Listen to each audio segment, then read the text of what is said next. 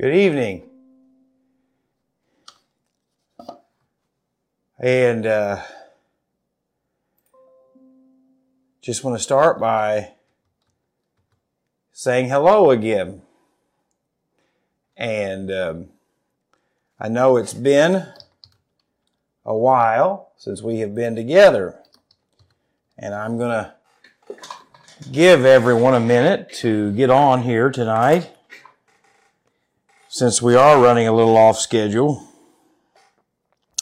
Uh, but it has been, it has been, it has been over a week since we have been together here on the nightly devotion. And uh, I want to thank you for, um, I guess, being patient, uh, being understanding. Uh, life is crazy, it seems. And uh, uh, I've always um, tried to prepare for these nightly devotions. And many times I've thought, well, I'll just throw something together at the last minute or, or I'll just jump on there and kind of wing it but I just really take these seriously. And I just don't feel like that honors God. I feel that uh, puts me in a position where I might teach you something that is not right according to the Word of God. And so uh, there are times when I just feel like I have to step away. Um, a few times we were still at church and revival had just ended and and I've always not wanted to rush away from meeting and greeting people um, because you never know what kind of pain or, or situations people are going through. Um, had a lot of, uh, it seems like end of life situations here with different church members and families where their loved ones are in need of that uh, extra touch just at these difficult times. And and then we've just been in some homes doing some visiting and things like that. And so um, sometimes there's not good internet service at different homes or places that we're at. And so it just kind of builds up. But um, tonight I want to talk to you um, from Job, the second chapter. And I think this is probably one of the most challenging uh, devotion I've ever done. Um, and I think it's the biggest struggle for us tonight. Because last time we were together, we started the first chapter of Job. And we looked at how Job lost his wealth. We looked at how Job lost his servants. We looked at how Job lost his children. And you say, Jake, how could it get any worse than that? And I don't think that it can get any worse than that. But t- we know that God gave Satan permission. God didn't cause it. I want to be very clear of that. But God allowed Satan to test Job. And I think that anytime we teach about Job, all of our minds either go to, God, what are you trying to teach me through this test? Or people get very bitter. Well, God, why would you let this happen to me? God, why would you allow this to come into my life? I didn't ask for this. I didn't want this. And so I always try to be very careful when I teach through Job to, to be very careful because sometimes our emotions go back and forth between God, what are you trying to teach me? And then other days of God, why? And God is big enough to handle both of those. But tonight we see that Satan is once again asking for something. And so in Job chapter 2, verse 1, again there was a day when the sons of God came to present themselves before the Lord, and Satan came also among them to present himself before the Lord. And the Lord said to Satan, Where do you come from? And Satan answered the Lord and said, From going to and fro on the earth, and from walking back and forth. Then the Lord said to Satan, Have you considered my servant Job? that there is none like him on the earth, a blameless and upright man, one who fears God and shuns evil. And still he holds fast to his integrity, although you, incite me against him to destroy him without cause. So Satan answered the Lord and said, Skin for skin, yes, all that a man has he will give for his life. But stretch out your hand now and touch his bone and his flesh, and he will surely curse you to your face. And the Lord said to Satan, Behold, he is in your hand, but spare his life. So Satan went out from the presence of, Lord, of the Lord and struck Job with painful boils from the sole of his foot to the crown of his head. And he took for himself a potsherd with which to scrape himself while he sat in the midst of ashes. Then his wife said to him, Why do you still hold fast to your integrity? Curse God and die. But he said to her, You speak as one of the foolish women speaks. Shall we indeed accept good from God, and shall we not accept adversity? In all this, Job did not sin with his lips. You say, wow, not only had Job lost everything, he has now had his health attacked. But I want you to see something.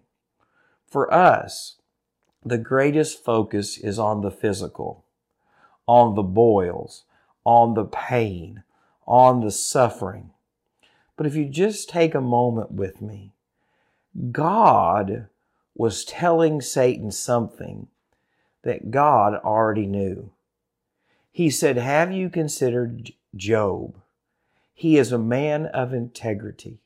He is a man who loves me. He is a man who is blameless. And you say, Jake, what does that have to do anything? Because God knew Job's heart. And God knew that Job loved him not because of what he got from God, not because what he could earn from God. You see, Job loved God because he is the blesser, not because of the blessings that he had received. And I think this is something that most people don't want to hear. And tonight I'm just going to tell you what I think is true, whether you like me or not. But many times people think they are saved. They think they love God. They think they love Him for Him. But what they really love is the blessings and the idea of God. They love a God who will protect them, provide for them, a God that will bless them in finances or health. But really, those things are important. God protecting my life is important. God protecting my health is important. God providing for my financial needs is important. But really, in the grand scheme of things, my health is going to fail. My needs are going to be met. But what I really need, more than anything, is a personal relationship with Jesus.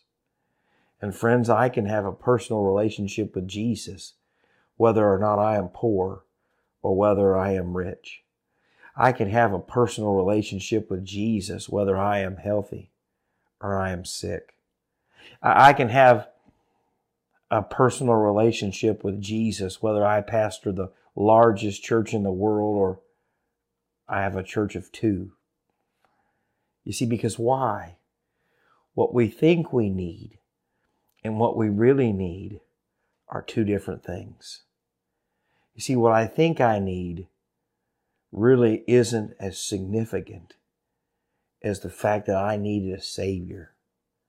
I needed a Savior who would come to this earth and die on the cross for me, and to be buried and to rise again, and now sits at the right hand of the Father.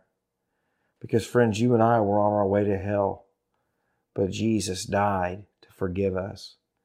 And so, yes, I hope and pray that if the Lord leaves me here, that my wife and I can celebrate many, many years together. That's what I hope. But what I really need to know is whether or not she and I both know the Lord. That way, when we leave this earth, we will be with Him forever. I hope that I'm able to see my grandchildren and even great grandchildren. And with as many kids as I have, that could be an astronomical number. but what I really want is to see and make a difference in their life and to be used by God so that they are saved and they go to heaven and then I spend eternity with them.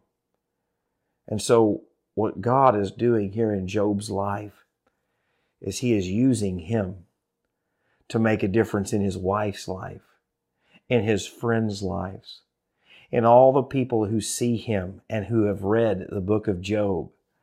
See that what real faith looks like is in this man. And so tonight, I pray for you is that God will give you peace in the difficulties that you're going through, but that He will help you to turn your focus on Him and what really matters. And even if it's not always what is most important to us, that we know that God has what is most important in our forefront. As always, thank you so much for watching. Again, thank you for bearing with me over these last few weeks and the ups and downs and busyness of life. And I'm praying that we can really bear down now and walk through this book together. As always, if I can pray for you, if I can help you, if I can uh, do anything at all, ask questions, answer questions, whatever I can do to help you in your walk with God, please don't hesitate to let me know. And so, as always, God bless you, and I pray that the Lord will do great and mighty things in your life.